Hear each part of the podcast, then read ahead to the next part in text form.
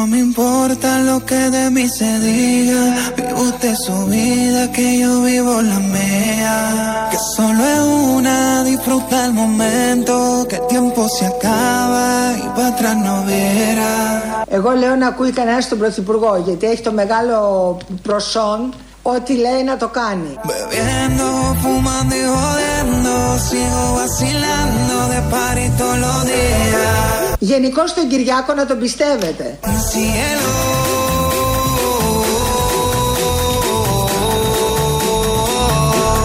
Γενικώς τον Κυριάκο να τον πιστεύετε, διότι αυτά που σκέφτεται αυτά λέει.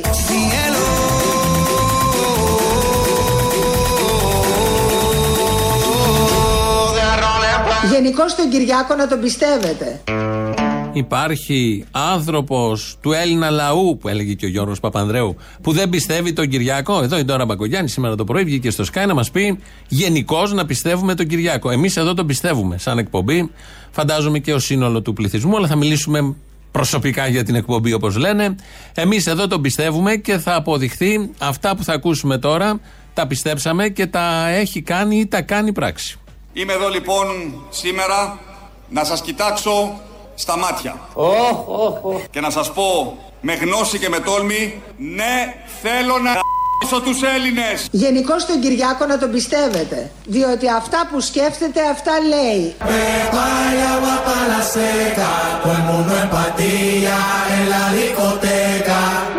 Η πολιτεία θα διαθέσει δωρεάν ένα αρχίδι σε κάθε ενήλικο. Γενικώς τον Κυριάκο να τον πιστεύετε.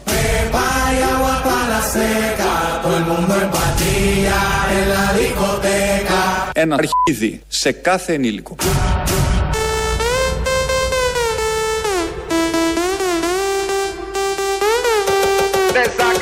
Τελικά, όσο μένει αυτή η κυβέρνηση, η κ***α μεγαλώνει. Γενικώς τον Κυριάκο να τον πιστεύετε.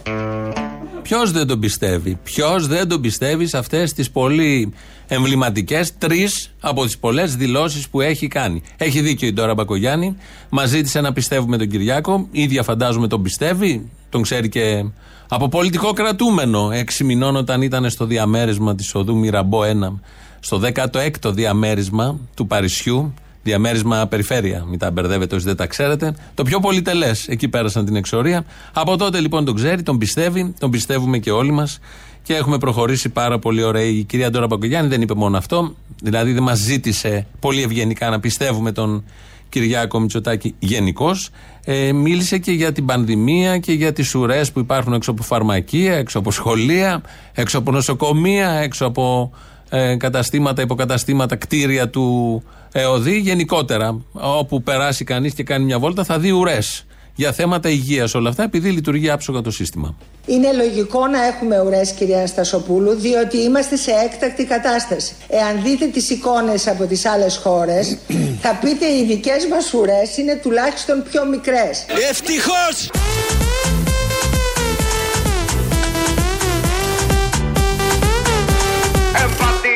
Θα πείτε οι δικές μας ουρές είναι τουλάχιστον πιο μικρές.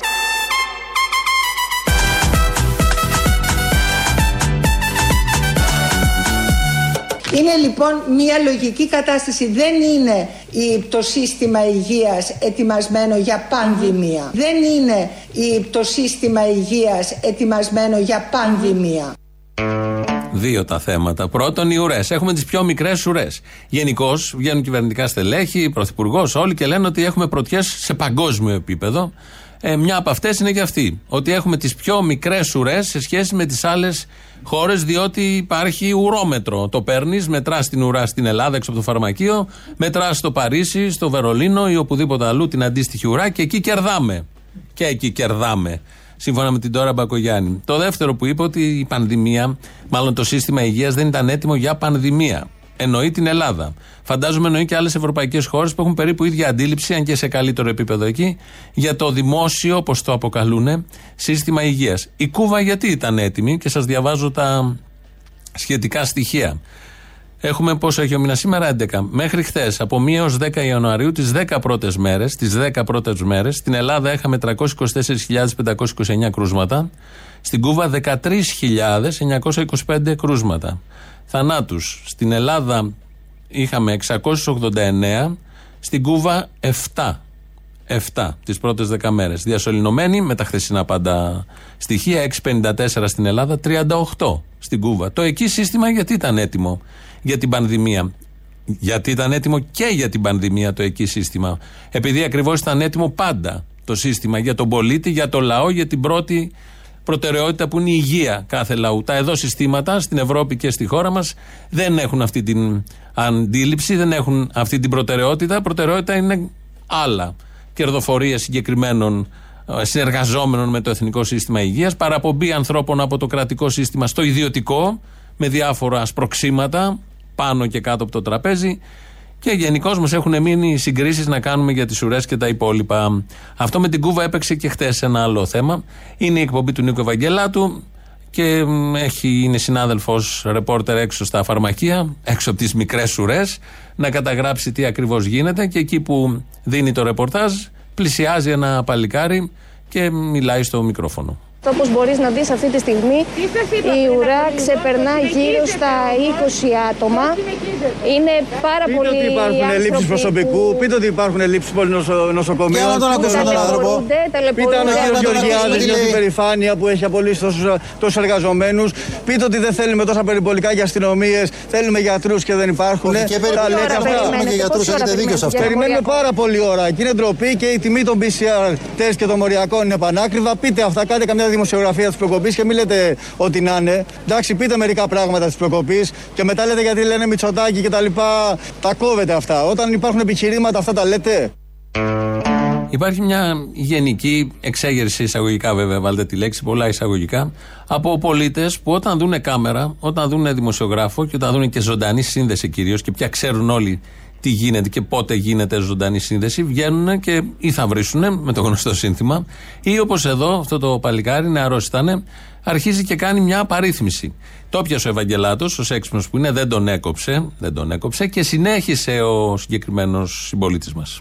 Σας είπα ότι υπάρχουν τρομερές ελλείψεις προσωπικού στο νοσοκομιακό τομέα. Έχουν γίνει πάρα πολλές απολύσεις τα τελευταία χρόνια. Η χρηματοδότηση είναι ελλειπέστατη και πηγαίνει σε ένα σωρό κάρο βλακίες. Έτσι, σε πολύ παραπάνω αστυνομικούς, σε οχήματα άχρηστα, σε ένα σωρό φωτάκια και λαμπιόνια στο κέντρο της Αθήνας όλη την ώρα, σε μάσκες που δεν κάνουν για πουθενά, σε ένα σωρό άκυρα πράγματα. Και υπάρχουν σοβαρά θέματα τα οποία η κυβέρνηση προφανώς δεν ασχολείται. Ασχολείται σε ένα σωρό φανφάρες δεξιά και αριστερά και όχι στην ουσία των πραγμάτων. Λοιπόν, τα μοριακά τεστ πρέπει να κάτσεις 4 ώρες, 3-4 ώρες στις ουρές. Τα rapid test δεν τα δέχεται η κυβέρνηση για να δώσει πιστοποιητικά, για να βοηθήσει κόσμο. Τα νοσοκομεία είναι γεμάτα και δεν ξέρω κι εγώ γιατί δεν έχουν δημιουργηθεί μεθ. Με τα λεφτά που δόθηκαν για το λικαβιτό, για τα φωτάκια που έχουν δοθεί, για όλα αυτά, πόσες μεθ θα φτιαχνόντουσαν. Κύριε Ευαγγελάτο, γνωρίζετε κάτι ακόμη, γιατί δεν έχει αναφερθεί καθόλου στα μέσα.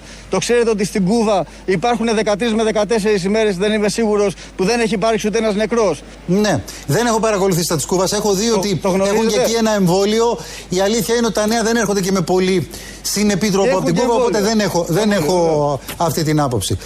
Ένα σας είπα πολύ σημαντικό και κρατήστε το. Στην Κούβα, που θεωρείται κατώτερη χώρα, που έχει τον ίδιο πληθυσμό με εμάς, δείτε πόσους νεκρούς έχουν και πόσους εμείς. Να, τι πάλι Κούβα μπήκε από το παράθυρο. Και όπως λέει ο Ευαγγελάτος, τα νέα δεν έρχονται από εκεί, τα νέα με καλό τρόπο. Οπότε δεν απασχολεί τις ενημερωτικές και άλλες εκπομπές το τι ακριβώς γίνεται. Δεν γίνονται συγκρίσεις. Συγκρίσεις γινόντουσαν πέρυσι όμως, που πηγαίναμε πολύ καλά όταν είχε ξεκινήσει η πανδημία, που εκεί είχαμε φοβηθεί όλοι και πηγαίναμε πολύ καλά σε σχέση με τις άλλες χώρες, με την Ιταλία, τον Μπέργαμο και τις λοιπές, και εκεί γινόντουσαν συγκρίσεις. Πόσο καλά πηγαίναμε, τις συγκρίσεις τις έκαναν ο Πρωθυπουργός, οι υπουργοί και βεβαίως όλοι οι δημοσιογράφοι. Τώρα δεν μπορούν να γίνουν συγκρίσεις με την Κούβα γιατί δεν έρχονται καλά τα στοιχεία από τη συγκεκριμένη περιοχή. Εδώ το ξέσπασμα του πολίτη, τα βάλω όλα μέσα, λογικό, ξέσπασε, πρώτη φορά ήταν και σε μικρόφωνο, αλλά είναι αυτό, το βάζουμε σε αυτό το πλαίσιο ότι όποιος δει. Πολλοί μάλλον συμπολίτες μας, μόλις δούνε κάμερα, ξεσπάνε, έχουν καταλάβει τι ακριβώς συμβαίνει. Δεν υπάρχει καλύτερη απόδειξη και καλύτερο απογύμνομα του πώς γίνεται η δημοσιογραφία τα τελευταία 2-2,5 χρόνια στα κυρίαρχα μέσα ενημέρωσης και από τις κυρίαρχες εκπομπές.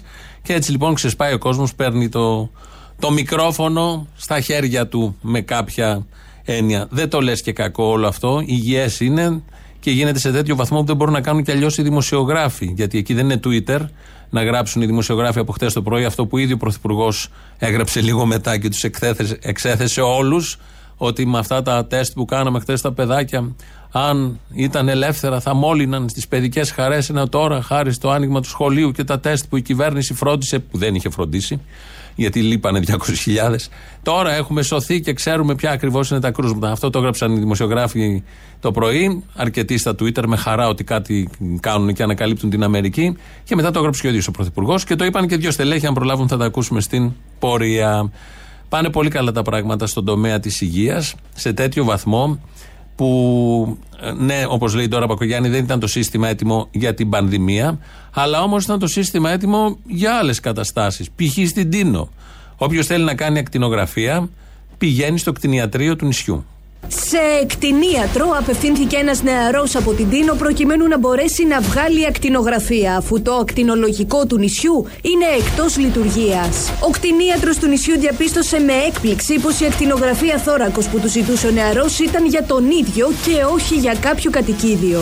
Συγκεκριμένα του έγραφε: όταν ρώτησα πού μπορώ να κάνω την ακτινογραφία, μου είπανε ή στη Σύρο ή να ρωτήσω εσάς αν μπορείτε να μου βγάλετε ακτινογραφία.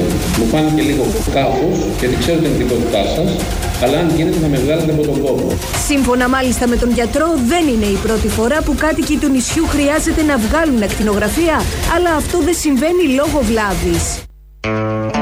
Στην Τίνο λοιπόν, αυτά τα πάρα πολύ ωραία, και βλέπω τον γιατρό από χτες. Είναι ένας κτηνίατρος ο οποίος έχει φροντίσει, έχει ένα σύγχρονο ακτινολογικό μηχάνημα, το οποίο κάνει και για ζώα και για ανθρώπους. Αν βάλεις το χέρι από κάτω, θα στο ακτινογραφήσει, θα σου δείξει τι γίνεται.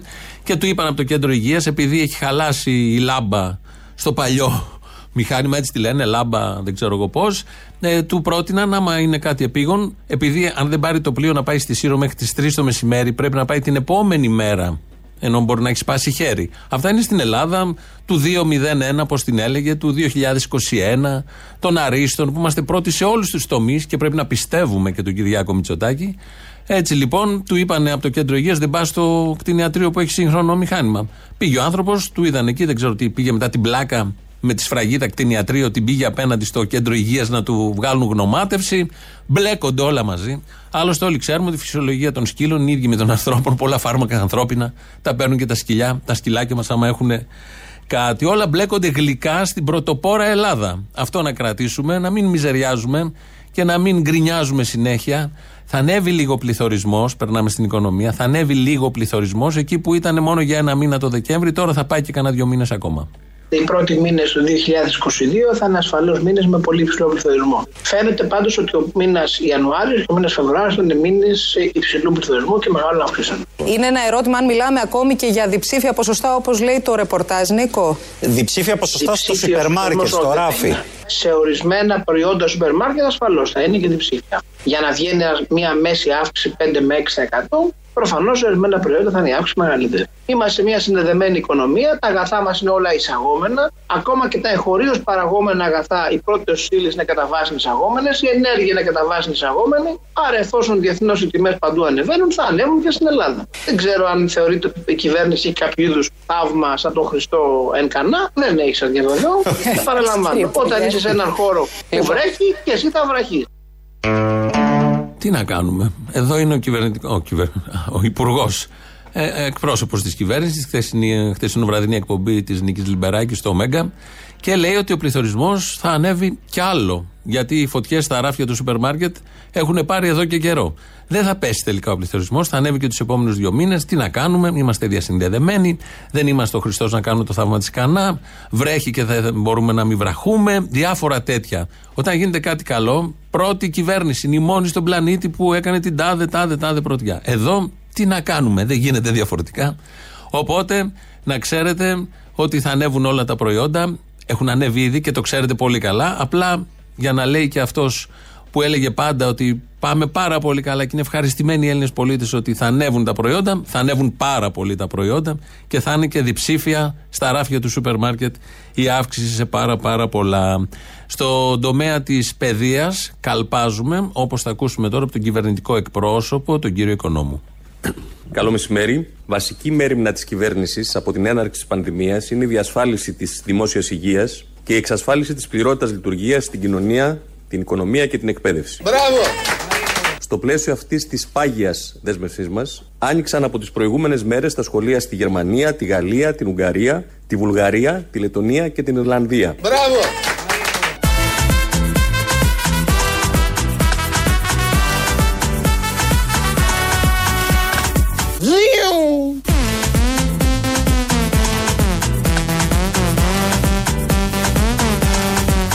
Θέλω να επισημάνω ότι με βάση το πρωτόκολλο με το οποίο ξεκινάνε τα σχολεία, περιμένουμε δεκαπλάσιο αριθμό κρουσμάτων. Πρόκειται για μια ακόμα δέσμευση του Πρωθυπουργού Κυριάκου Μητσοτάκη, η οποία υλοποιείται. Γενικώς τον Κυριάκο να τον πιστεύετε.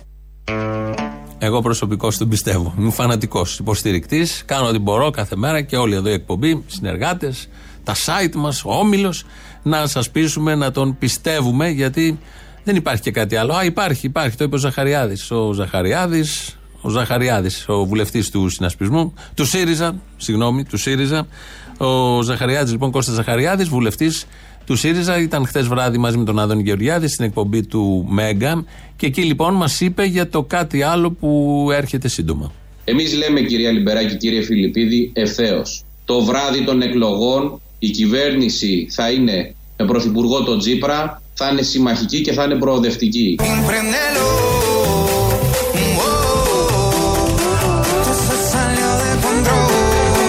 Η κυβέρνηση θα είναι με πρωθυπουργό τον Τσίπρα.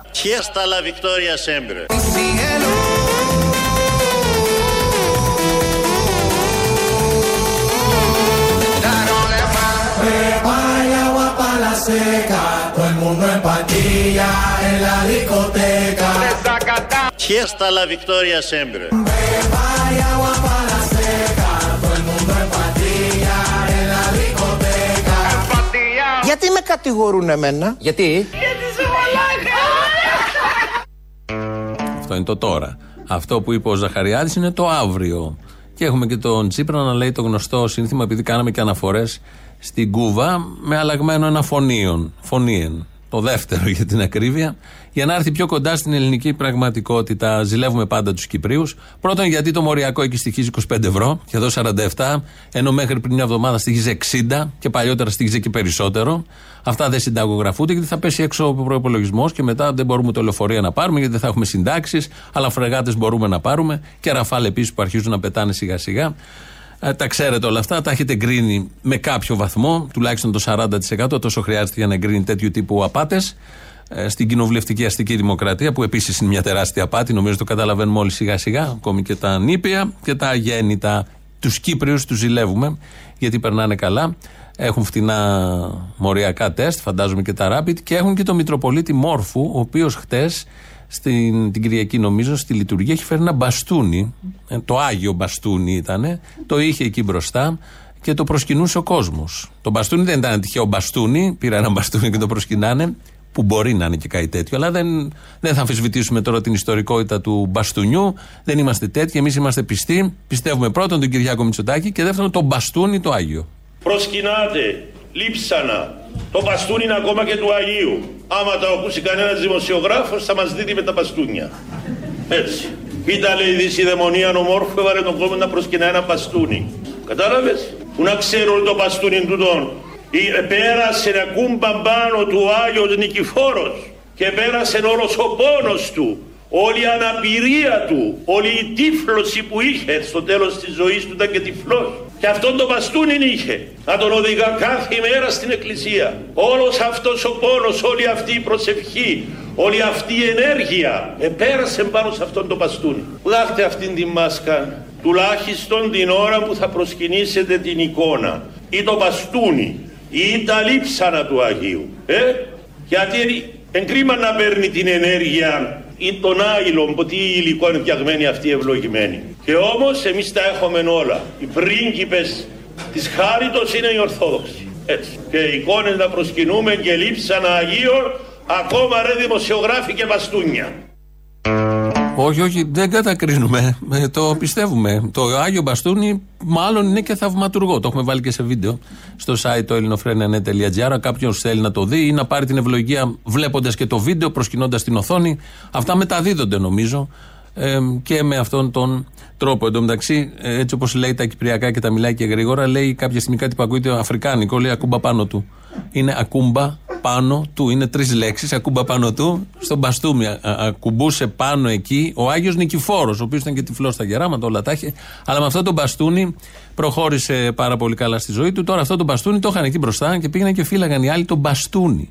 Δεν ήταν βεβαίως και παντόφλες, που έχουν προσκυνήσει επίσης χριστιανοί, ούτε ήταν στο Αγρίνιο τι προσκυνούσαν. Ένα κάστανο, κάτι που είχε πιάσει, κάποιος. Γενικώς, ευτυχώς που λήξαμε τα θέματα με την ειδωλολατρία κάποτε στην ιστορία της ανθρωπότητας και έχει προχωρήσει η ανθρωπότητα πάρα πολύ μπροστά και τους καλούσε επίσης να βγάλουν τη μάσκα για να πάνε να προσκυνήσουν το Άγιο Μπαστούνι. Ο πολύ αγαπητός κατά τα άλλα Μητροπολίτης Μόρφου. Ακούγαμε πριν τον Άδωνη να λέει ότι θα έχουμε πληθωρισμό, που σημαίνει αδειάζει το πορτοφόλι. Όχι, δεν είναι έτσι τα πράγματα. Τον ακούμε τώρα ως επιστήμονα, οικονομολόγο, να μας λέει τι θα γίνει.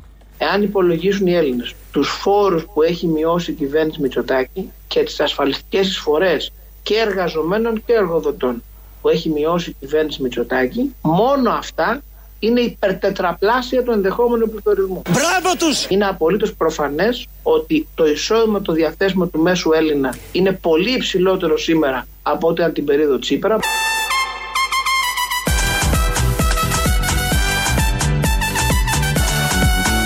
Μπράβο τους!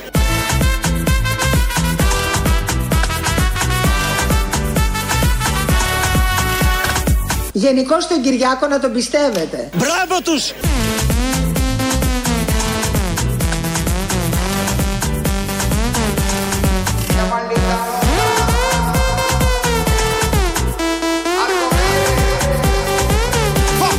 Γιατί με κατηγορούν εμένα? Γιατί? Γιατί είσαι μαλάκα! Είμαι ο Τσίνο!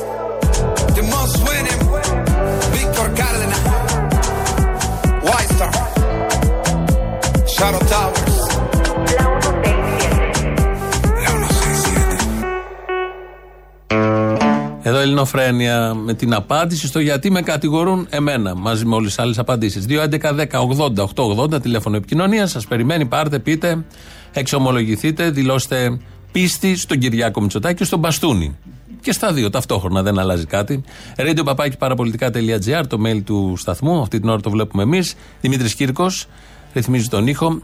Ήρθε ένα μήνυμα εδώ στο mail της εκπομπής και λέει, όχι τώρα, έχει έρθει στο mail του site και λέει: καλημέρα και καλή χρονιά. Παρήγγειλα τον προηγούμενο μήνα μπλουζάκι κουνούμαλο. Έλαβα την παραγγελία, ωστόσο έλαβα κατά λάθος και μια δεύτερη. Έχει ίδια στοιχεία αποστολής, αριθμούς παραγγελίας κλπ. Και δεν έχω ανοίξει το δέμα καθώς έχω πληρώσει μόνο τη μία. Αυτά τα λέει η Ειρήνη. Η Ειρήνη Μανίκα, θα πω και το επίθετο. Θα ήθελα να πληρώσω τη δεύτερη μπλούζα και να την κρατήσω ή πληρώνοντας τη διαφορά να έπαιρνα ένα φούτερ ίσως. Γίνεται κάτι τέτοιο. Μένω Αργυρούπολη. Οπότε ίσως να βόλευε να γίνει και διαχειρώσει όποια συναλλαγή. Δεν ξέρω αν θα σας διευκόλυνε. Ειρήνη. Όχι, Ειρήνη μου, κράτα το. Κράτα το και μόνο όλο αυτό που έγραψες και έκανες και σκέφτηκες, κράτα το από εμάς, κερασμένο το δεύτερο. Δεν πειράζει, δεν θέλουμε τίποτα. Έγινε προφανώς λάθος στα τόσα που φεύγουνε. Ας φύγει και ένα παραπάνω. Δεν τρέχει τίποτα. Μπράβο, δώσ' το, κάνε το δώρο, άνοιξε το δέμα, μην έχεις κανένα απολύτως πρόβλημα. Κάτι τέτοια μηνυματάκια τόσο απλά, για τόσο απλές στιγμές της καθημερινότητας, σου φτιάχνουν και την μέρα. Λαός τώρα, μέρος Α. Έλα, καλή χρονιά. Καλή χρονιά, χρόνια πολλά. Χαρούμενη χρυσή. Λοιπόν, οι αποφασίσαντες για ανοιχτά σχολεία το έκαναν μέσω τηλεδιάσκεψης. Πώς? Οι αποφασίσαντες για ανοιχτά σχολεία. Οι αποφασίσαντες, αυτό θα μπορούσε να γίνει ταινία. Οι αποφασίσαντες.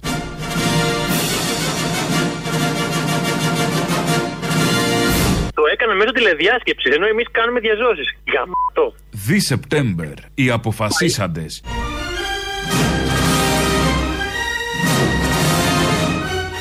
Σε όλα τα σινεμά. Η αποφάση. Α, είναι κλειστά τα σινεμά. Α, μαλακία. Άκυρο. Περίμενε. Παλιά λέγαμε ότι όταν ανοίγει ένα σχολείο κλείνει μια φυλακή. Τώρα θα λέμε ότι όταν ανοίγει ένα σχολείο κλείνει ένα χωριό. Καλό, Ναι, ή και μια φυλακή ανοίγει ταυτόχρονα. Η φυλακή των μαθητών με τα κρούσματα. Με τις μάσκες και η κάθε τάξη σε μια γωνίτσα. Έλα ρε κουνούμαλε. Έλα τι θες. Ήθελα καταρχήν να ακούσω τη φωνή σου την τρυφερητή καβριάρικη. Την ακούς, σ' αρέσει. Ναι. Να συνεχίσω να μιλάω. Ναι, δεν μου λες. Μιλάω, τώρα μιλάω, συμβαίνει κάτι. Αλλά θα περάσουμε καλά. Όχι, αδονίζομαι. Α, πα, είμαι τόσο μεσημεριάτικο. Δεν μου λες. Με το Μαρκόνι βρήκα μπελά καινούριο. Τι έγινε ο Μαρκόνι. Νομίζω έχω ησυχάσει και την ώρα, ξέρω εγώ. Μάλιστα. Εντάξει, να σου πω κάτι για την πολιτική κατάσταση και αυτά. Τι να πούμε, ρε φίλε. Φτάσαμε να βγάλουμε τα ψυχάκια με τα πληρωμένα πτυχία, τους χαρτογιακάδες τύπου Βαρβιτσιώτη, Κούλη και αυτά. Τέτοιοι καραγκιόζηδες που είμαστε Έλληνες, τέτοιοι μας αξίζουνε. Έτσι δεν είναι. Το δεν θέμα είναι, εγώ δεν διαφωνώ. Το θέμα είναι γιατί παραπονιόμαστε. Γιατί, αφού αυτή είναι, ωραία. Δεν έχουμε μάθει να αγαπάμε, να δεχόμαστε το διαφορετικό. Το διαφορετικό είναι λαμόγιο, είναι ψεύτης, είναι απατεώνας, είναι επικίνδυνος. Δεχτείτε το. Αυτό που λες, αλλά πρόσεξε, είναι και κάτι άλλο. Είναι, ξέρεις, πώς σε δέρνει ο άλλος με το μπαστίγιο την ώρα που κάνει σεξ και λες πονάω. Το ξέρει τίποτα, να σκεφτώ σε δέρνει. Αλλά ξέρεις, διαμαρτύρεσαι κιόλας για να το παίξεις λίγο κάπως. Δεν είναι για να το παίξεις κάπως, είναι για να τον φτιάξεις και τον άλλον να λίγο. Ότι κάτι κάνει.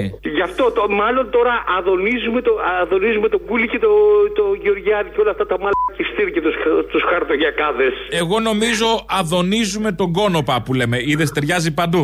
Σωστός, το βρήκες. Μπαίνει παντού αυτό.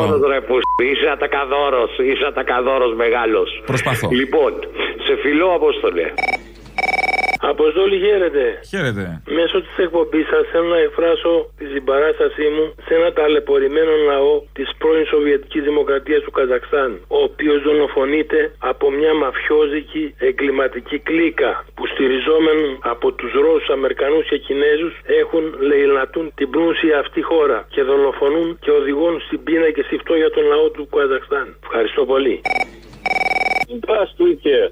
Хочу поздравить всех с Новым годом и с Рождеством. Дорогой Сергей Викторович. Марушка, translate, please. Из России. Κόντομ με το καπότα αυτό. Ταβάρις Αποστόλης. Ταβάρις, όλα τα βάριτς της οικογένειας, τα βάριτς της κοινωνίας, τα σηκώνω εγώ όλα στις πλάτες μου, όλα τα βάριτς. Λοιπόν, φίλε Αποστόλη, αφού λες ότι μιλάς ρωσικά θα πρέπει να τα έχεις πιάσει τα λεγόμενά μου. Χρόνια πολλά. Εγώ τα έπιασα, αλλά δεν ξέρει ο κόσμος γι' αυτό.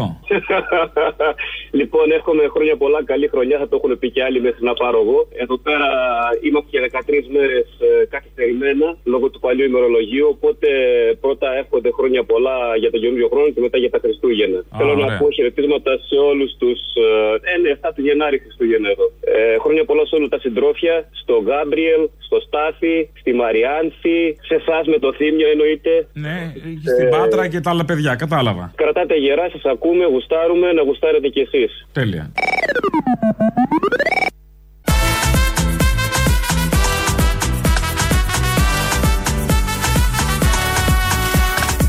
Ναι, θέλω να τους Έλληνες. Γενικώς τον Κυριάκο να τον πιστεύετε, διότι αυτά που σκέφτεται αυτά λέει.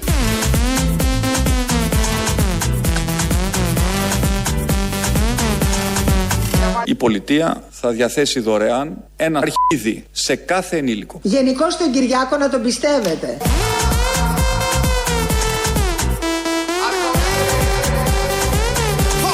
Τελικά όσο μένει αυτή η κυβέρνηση η π***α μεγαλώνει. Γενικώς τον Κυριάκο να τον πιστεύετε. Το κάνουμε όχι επειδή το λέει τώρα, επειδή έχουν αποδειχθεί αυτά τα τρία που μόλις ακούσαμε. Όλα έχουν αποδειχθεί και δεν έχουμε κλείσει και τετραετία. Είμαστε 2,5, πάμε στα 3 χρόνια το καλοκαίρι. Και έχουν πάει όλα τέλεια σε αυτά τα 3 χρόνια. Όποιο θέμα ξεσπάει, αναδεικνύεται επιτυχημένη διαχείριση, σεβασμό στον πολίτη, σεβασμό σε αξίες, η αριστεία των ανθρώπων που διαχειρίζονται όλα αυτά. Πάνε όλα πάρα πολύ καλά. Ελληνική τηλεόραση τώρα, Νίκος Ευαγγελάτος χθες και ξεσπάει. Συνέβη περιστατικό και έπρεπε να παρουσιαστεί έκτακτη είδηση. Πάμε σε μια ιστορία, έχει 2 ιστορίες να μας πει ο Βασίλης. Θα ξεκινήσουμε από αυτή την ιστορία με έναν Αλβανό, ο οποίος έχει συλληφθεί με ένα όπλο. Θα πείτε τι πιο σύνηθες να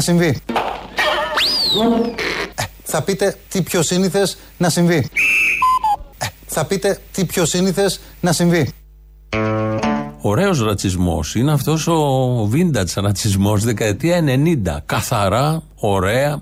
Το θυμάμαι όλο αυτό. Πάλι με τον Ευαγγελάτο, στον παλιό Σκάι, που τότε κάποια αλβανάκια σήκωναν την ελληνική σημαία, ένα χωριό πάνω στην Ημαθία κάπου ήταν και είχε γίνει ο χαμός. Και ήταν τέτοιου τύπου, γιατί όλοι οι Αλβανοί που έρχονται έχουν όπλα, είχαν γίνει και κάτι επεισόδια τότε στην Αλβανία, είχαν ξεσπάσει κατά του Μπερίσα, ήταν με κάτι πυραμίδες που τους έταζαν εκεί η αστική τους δημοκρατία, εύκολο πλουτισμό, και γενικώς ήταν αυτό το στερεότυπο, Αλβανός με όπλο. Από τότε περίπου 1.000.000 Αλβανοί έχουν περάσει από αυτόν τον τόπο, δεύτερη και τρίτη γενιά, έχουν ενσωματωθεί πλήρως, τα παιδιά τους πάνε σχολείο, μιλάνε τέλεια ελληνικά, δεν καταλαβαίνεις καν αν είναι Αλβανός, είναι άριστοι, σηκώνουν τις σημαίες πια, δεν έχουμε θέμα με τους Αλβανούς, με τους άλλους έχουμε θέμα, και γενικώς να ακουστεί το 2021 χτες από εκπομπή μεγάλης τηλεθέασης και μεγάλο κανάλι, να ακουστεί αυτός ο ομός ρατσισμός, μα σόκαρε, δεν το είχαμε συνηθίσει. Μάλλον σόκαρε και τον ίδιο τον Ευαγγελάτο, γιατί αμέσως μετά προσπάθησε να το διορθώσει. Να εξηγήσω, επειδή είπαμε πριν να βρεθεί ένας Αλβανός με όπλο, δεν το λέμε, δεν υπόθηκε δηλαδή με χαρακτήρα εθνικιστικό ή όχι, αλλά θέλω να πω, το να βρεθεί ένας κακοποιός, είτε είναι Αλβανός είτε είναι Έλληνας, και να έχει ένα όπλο, δεν είναι κάτι το οποίο είναι ασύνηθες. Και συμβαίνει και με τους αλλοδαπούς και με τους ημεδαπούς. Με όλους. Ναι, αλλά δεν θα λέγαμε ποτέ Έλληνας Αλβανός είναι κάτι, Έλληνας με όπλο είναι κάτι σύνηθες. Αυτό δεν θα το λέγαμε, ή δεν το είπε χθες ο Νίκος Ευαγγελάτος. Το στερεότυπο βγήκε αμέσως, είναι μια μεγάλη κουβέντα, πώς δουλεύουν στα μέσα ενημέρωσης, με τι αντιλήψεις, πώς τις έχουν σπάσει, αν θέλουν να τις σπάσουν, αν το κάνουν για λόγους εμπορίου, αν το κάνουν για λόγους επειδή το πιστεύουν, μεγάλα θέματα. Ξεφεύγουν λίγο εδώ από τα συγκεκριμένα όρια, τα χρονικά. Γιατί τα άλλα, στα άλλα τα φύγουμε όπως μπορούμε, όταν δίνεται ευκαιρία, με όποιον τρόπο. Αυτά λοιπόν με την ελληνική τηλεόραση και τους Αλβανούς με τα όπλα και τα στερεότυπα που έχει ο καθένας στο μυαλό του, που δεν ανταποκρίνονται, ευτυχώς δεν ανταποκρίνονται στην πραγματικότητα και αδικούν κατάφορα πολύ άξιους ανθρώπους, πολύ προκομμένους, που έχουν ριζώσει σε έναν τόπο όταν ήρθαν πολύ εχθρικός. Παρ' όλα αυτά κατάφεραν, ρίζωσαν και έχουν προκόψει αυτοί τα παιδιά τους, και συνεχίζεται κανονικά. Λαός, αυτός δεν ακολουθεί το δεύτερο μέρος. Γεια σου Αποστόλη, είμαι ο Κώστας από το Εγάλαιο. Καλώς τον Κώστα από το Εγάλαιο, άρε χρόνια και ζαμάνια. Ναι, χρόνια. Λοιπόν, θέλω να πω κάτι που άκουσα ένα συνακροατή μας, ένα μήνυμα που έστειλε στο Θήμιο, και είπε ότι να πεθάνουν οι κομμουνιστές και τα διάφορα. Λοιπόν, θέλω να του πω του φίλου μας, του συνακροατή, να κρατήσει κάτι πράγματα που θα τον συμβουλέψω έτσι, φιλικά. Λοιπόν, τα πραγματικά καινοτόμα σήμερα είναι η κατάργηση της εκμετάλλευσης ανθρώπου από άνθρωπο. Η νέα κοινωνία του σοσιαλισμού, κομμουνισμού είναι η απάντηση για τα οξυμένα λαϊκά προβλήματα του 21ου αιώνα. Φίλε συνακροατή, κράτησε το αυτό καλά, μελέτησε το καλά, το μελετώ, και δεν θα χάσεις, ναι, θα κερδίσεις. Εγώ ή ο Κρότης? Για το συνακροατή μιλάω. Α, νόμιζα, μπερδεύτηκα και άρχισα να μελετάω. Για κατάλαβα. Για το συνακροατή μιλάω.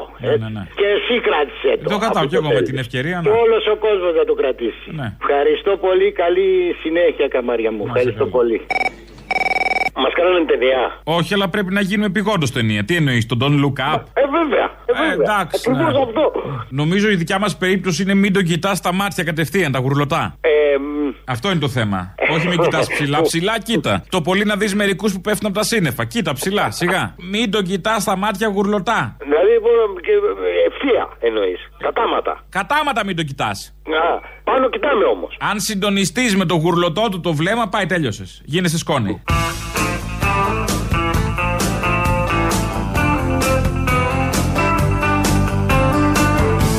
Γαμψέτα, πώς το λέει, γαμψέτα. Να σου πω κάτι, πήγα για καφέ και είπαμε για τα κρούσματα. Τρεις εμβολιασμένοι, έτσι. Ο ένας ήταν και είχε κολλήσει την όμικρον. Του βγήκε το rapid, αλλά μετά του βγήκε αρνητικό κτλ. Και πιάνουμε κουβέντα για τα σχολεία. Και μου λέει ένας φίλος αυτά που είπατε κι εσείς. Ότι ανακαλύψαμε, λέει, έτσι είναι ο τρόπος για να ανακαλύψουμε, λέει, τα κρούσματα. Και λέω, τι λέτε, ρε φίλε, του λέω. Τι, τα δημιουργούνται τα κρούσματα, του λέω εκεί. Τι τα ανακαλύπτουμε. Ναι, και τι θα τα έχουμε, παιδί μου, θα έχουμε τα μαλακισμένα μέσα στο σπίτι μας να μας κολλάνε. Να πάνε να κολλήσουν έξω, να κολλήσουν άλλους. Δεν κατάλαβα. Πώς το λέει. Δουλεύουν όλοι οι δημοσιογράφοι, αυτοί τα παπαγαλάκια δουλεύουν. Δουλεύουνε. Εδώ Ρουφιάνος, να που που καταγγέλουμε. Δεν ακούω καλά. Ναι, είμαι ο Ρουφιάνος, λέω καταρχήν. Ρουφιάνος.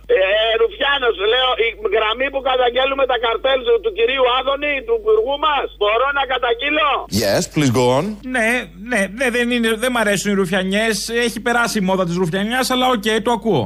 Όχι, Όχι, λέει ανώνυμα, εγώ όμως επώνυμα, ο Ταρίφας είμαι. Λοιπόν, άκουδα Άδωνη, δεν ξέρω τώρα που στο διάλο πας το βράδυ, πας Ελβετία, Ρωσία, δεν ξέρω που πας. Έχουμε φτηνές τιμές και στα Rapid και στα PCR.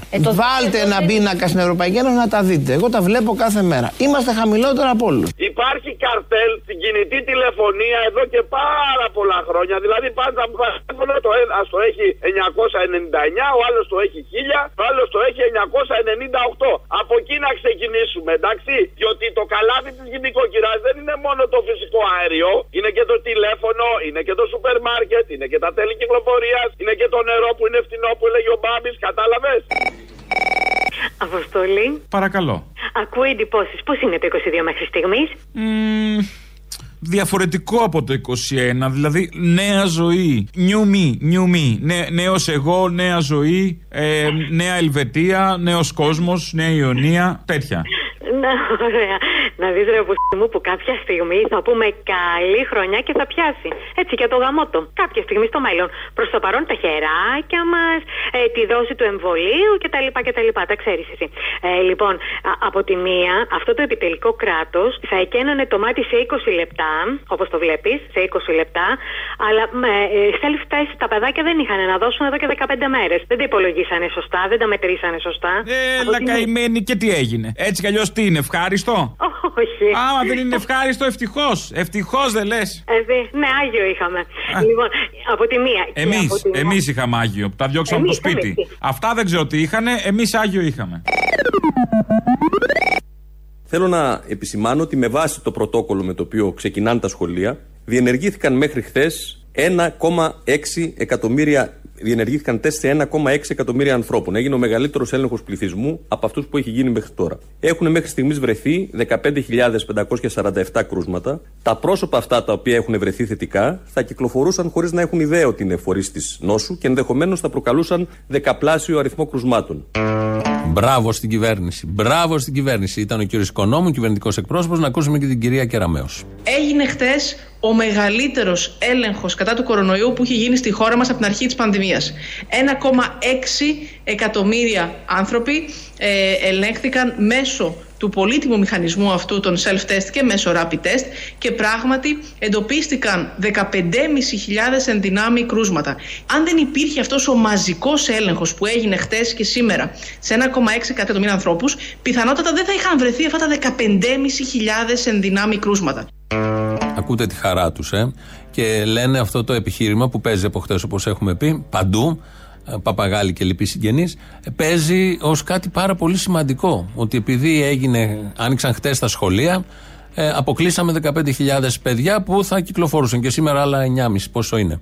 Γιατί δεν το κάναν την προηγούμενη εβδομάδα? Γιατί δεν γίνεται στο σύνολο του πληθυσμού? Γιατί δεν γίνεται συστηματικά όλο αυτό, ώστε να ελέγχουμε, αν θέλουμε να είμαστε σοβαρή χώρα και έτσι όπως μας την παρουσιάζουν και να πιστεύουμε τον Πρωθυπουργό και όλους τους υπόλοιπους αρίστους? Θα μπορούσε να είχε ελεγχθεί, να μην είχαμε τόσους νεκρούς, τόσα κρούσματα, τόση υπερφόρτωση στο Εθνικό Σύστημα Υγείας, που δεν είναι και για πολλά όπως έχουμε καταλάβει, να μην είχαμε διασωληνωμένους εκτός ΜΕΘ, αυτή την τραγωδία που τη βιώνουμε και την έχουμε συνηθίσει και αυτή. Γιατί δεν κάναν τα τεστ νωρίτερα, να ξέραμε τι ακριβώς γίνεται? Δεν υπάρχει απάντηση σε όλο αυτό βεβαίως. Απλά βγήκαν χθες να πανηγυρίσουν ότι όλα πάνε πάρα πολύ καλά και είναι μια επιτυχία της κυβέρνησης που έκανε το αυτονόητο, που θα έπρεπε να γίνεται σε εβδομαδιαία βάση, σε μια άλλη βάση, εν πάση περιπτώσει. Υπάρχουν πιο ειδικοί να τα πούν αυτά. Τώρα που πάμε ειδικούς, ο κύριος Βασιλακόπουλος, ο οποίος λέει ότι το PCR, το μοριακό, δεν είναι και ότι καλύτερο τώρα για να γυρίσουμε στη δουλειά. Με το νέο στέλεχος και ο χρόνος επόασης και ο χρόνος νόσησης, με το στέλεχος όμικρον, είναι πολύ βραχύτεροι από ό,τι ήταν με το προηγούμενο στέλεχος, με το στέλεχος Δέλτα. Αν λοιπόν κάποιος δεν έχει πυρετό για τουλάχιστον 24 ώρες, δεν έχει έντονα συμπτώματα, έχουν υποχωρήσει τα συμπτώματά του, η πιθανότητα να είναι μεταδοτικός είναι μικρή. Γι' αυτό βγήκε και ο κανόνας να αφορούμε εκ των υστέρων μάσκα υψηλής προστασίας, έτσι ώστε ακόμα και αν είμαστε ο λίγο μεταδοτικοί, να μειώνουμε την πιθανότητα να μεταδώσουμε σε άλλους. Ο πιο ασφαλής τρόπος θα ήταν να κάναμε και ένα rapid test στο τέλος, όχι PCR, το τονίζω, όχι PCR. Πολλές φορές η PCR βγαίνει ψευδώς θετική, δηλαδή ενώ δεν έχω κορονοϊό ακόμα που να μεταδίδει, έχουν μείνει από μινάρια, να σας το πω έτσι, του γενετικού υλικού του κορονοϊού μέσα μου και βγαίνει θετική PCR. Αν κάναμε λοιπόν ένα καλό rapid test, τεστ αντιγόνου, το οποίο ήταν αρνητικό και βγαίναμε με τη μάσκα μας την υψηλής προστασίας, θα ήμασταν πολύ σίγουροι ότι δεν θα μεταδίδαμε. Για να επιστρέψω στο σχολείο, για να επιστρέψω στην εργασία μου, το προτιμότερο είναι ένα rapid test, το οποίο είναι τεστ αντιγόνου και το οποίο συνδέεται πολύ καλύτερα με τη μεταδοτικότητα ενός ανθρώπου. Είναι, νιώθετε μπερδεμένοι, τα λένε οι ειδικοί. Βγαίνοντας από τη δουλειά για να πάμε στο σπίτι, αν έχουμε, πρέπει να κάνουμε και ένα μοριακό να σιγουρευτούμε. Βγαίνοντας από το σπίτι για να γυρίσουμε στη δουλειά, δεν χρειάζεται. Πηγαίνετε τώρα στη δουλειά με ένα rapid, καλό όμως, όπως λέει και ο κύριος Βασιλακόπουλος, κάνουμε ένα καλό rapid test. Πώς λέμε, ένα καλό μουσακά, μου πέτυχε σήμερα. Έτσι λοιπόν, ένα καλό rapid test για να γυρίσετε πάλι στη δουλειά. Τελεία όλα αυτά. Εντελώς τελεία δηλαδή, γιατί σαν σήμερα, 11 Ιανουαρίου του 1910, γεννήθηκε ο Νίκος Καβαδίας. Δεν χρειάζεται να πούμε πολλά, ξέρετε. Εδώ θα ακούσουμε έναν άλλον ποιητή, τον Μανώλη Αναγνωστάκη, να διαβάζει Νίκο Καβαδία. Έβραζε το κύμα του γαρμπή. Είμαστε σκυφτοί και δυο στο χάρτη. Γύρισες και μου πες πως το Μάρτι σ' άλλους παρλήρους θα έχει την πει. Κούνικο στο σκύφος του ταυτού, πόσο και αντοκές, δεν λέει να σβήσει. Είπαν πως την είχες αγαπήσει σε μια κρίση μαύρου πυρετού. Βάρθια πλάι σε κάβο φαλακρό και ο σταυρός του νότου με τα στράλια. Κομπολόι κρατάς από κοράλια και άκοπο μασάς καφέ πικρό. Το άλφα του κεντάβρου, μια νυχτιά με το παλινόριο πήρα κάτω. Μου πες με φωνή έτοιμο θανάτου, να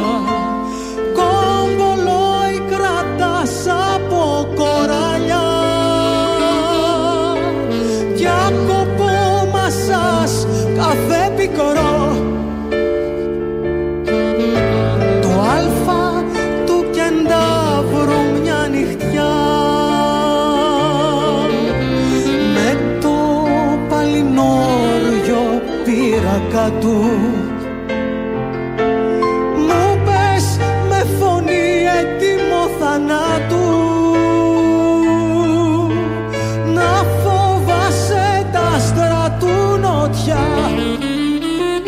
Ο Σταυρός του Νότου και ως δίσκος και ως ποίημα πρέπει κατά τη γνώμη μου να συνταγογραφείται σε κάθε έφηβο αυτού του τόπου. Ξεκινάς να το ακούς ως τραγούδι, ας το πάρουμε έτσι, ως έφηβος, και σε μια ώρα που έχει τελειώσει ο δίσκος έχεις ενηλικιωθεί. Είναι όριο, δεν είναι απλός δίσκος. Εδώ είναι εκτέλεση από το Μέγαρο Μουσικής, Μάιος του 2019, η Ρίτα Αντωνοπούλου τραγουδάει πάρα πολύ ωραία. Στο πιάνο, 7 μήνες πριν πεθάνει, ο Θάνος Μικρούτσικος.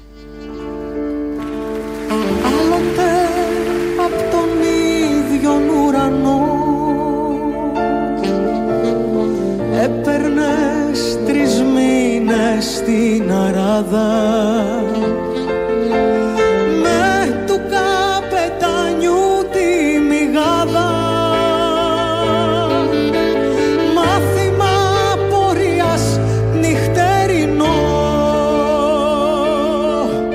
σε ένα μαζί του νοζιμπή. Πήρες το μαχαίρι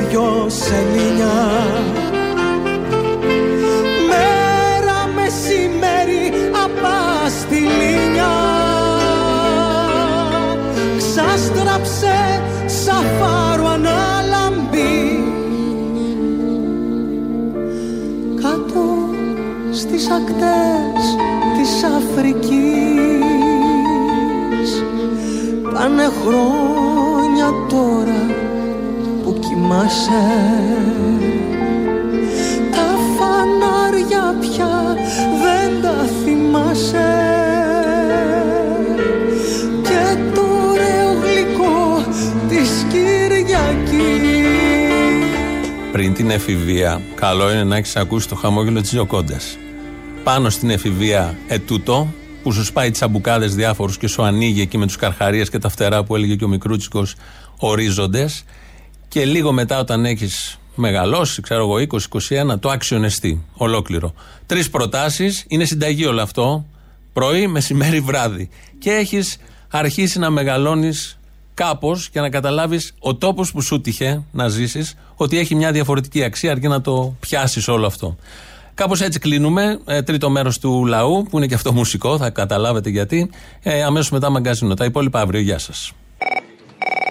Έλα, Αποστόλα, ρε. Τι θες? Πήρα να σου πω ότι χθες πέρασα πάρα πολύ ωραία στη Φιλαδέλφια, ή στα Φιλαδέλφια όπως λένε. Στη Νέα Φιλαδέλφια, κάπου στη Δεκελία. Στη Νέα Φιλαδέλφια, κάπου στη Δεκελία.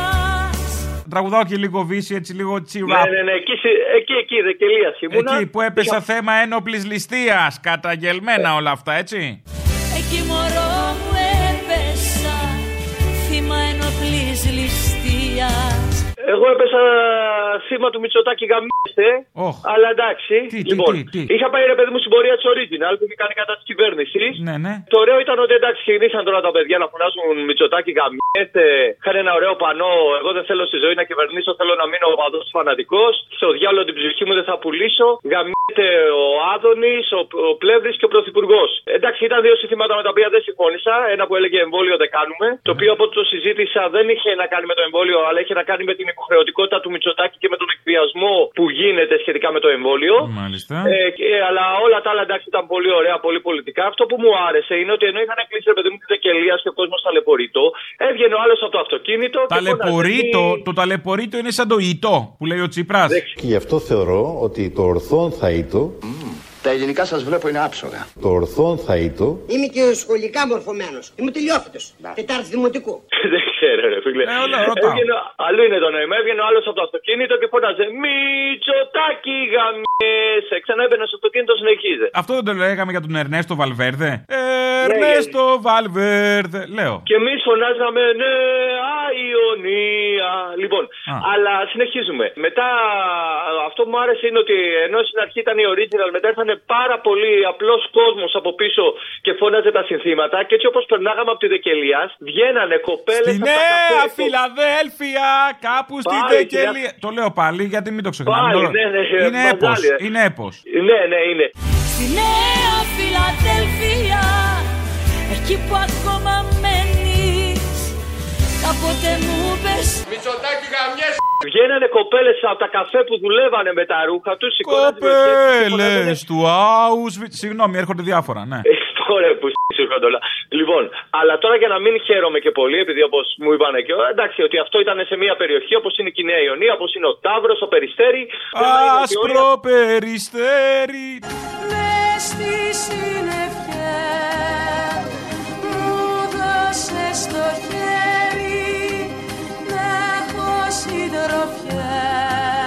Τα λες και εσύ όμως δεν κρατιέμαι. Μιλάς στο γατί, άμα είναι να πεις αυτό πες, αυτό που πονάει η κοκκινιά, το πέρα με υποφέρει. Αναστενάζει η κοκκινιά, το πέραμα υποφέρει. Δακρύζει το Εγάλαιο, πονά το Περιστέρι. Δακρύζει το Εγάλαιο, πονάει το Περιστέρι. Ο καημός ήταν στην Ιωνία. Πες κάτι πολιτικό πάνω σε αυτά που σου λέω. Θα πω, εντάξει, άμα είναι για πολιτικό, θα πω το γεννήμα θρέμα Δυτικής Αττικής. Έχουμε περηφάνεια, εμείς έχουμε λόγο τιμής. Μουνάς για καλό Περιστέρι, ξέρω ζόρι τραβάς. Με ρίπες οι κύφυλες, ούτε θεωρείται μπασκλάς. Πόρε που Πολύ όρεξη έχεις, πολύ όρεξη έχεις. Λοιπόν, το θέμα αυτό που ήθελα να καταλήξω είναι αυτό το ότι δεν πιστεύουμε τα γκάλοπ. Όλος ο κόσμος έβριζε το Μητσοτάκη. Μεγάλοι, νέοι, γέροι, πιτσιρικάδες, όλοι τον βρίζανε. Αρκεί αυτός ο κόσμος να πάει στην κάλπη και να ψηφίσει κάτι. Γιατί με το να απέχει πάλι τον μαράκα το Μητσοτάκη που γαμιέται θα πάμε στη μάπα. Αυτό ήθελα να σου πω. Αποστόλη μου, άντε γεια, καλή συνέχεια. Καλά, γιατί δεν το λες από την αρχή, παιδί μου, και έβγαλα όλο το ρεπερτόριο. 100 φορές μου έχεις πει όλα τα τραγούδια. Άμα πες και για την Ιωνία, πες και τον Ιωνία του Καζατσίδη. Άντε. Φτώχεια μου νέα Ιωνία. Να πω το Ζιγκουάλα. Ζιγκουάλα, Ζιγκουάλα, Ζιγκουάλα. Όχι, όχι. Το Μποτσουάνα, Μποτσουάνα, Μποτσουάνα. Λοιπόν, έγινε, άντε, για σας όλα, ρε.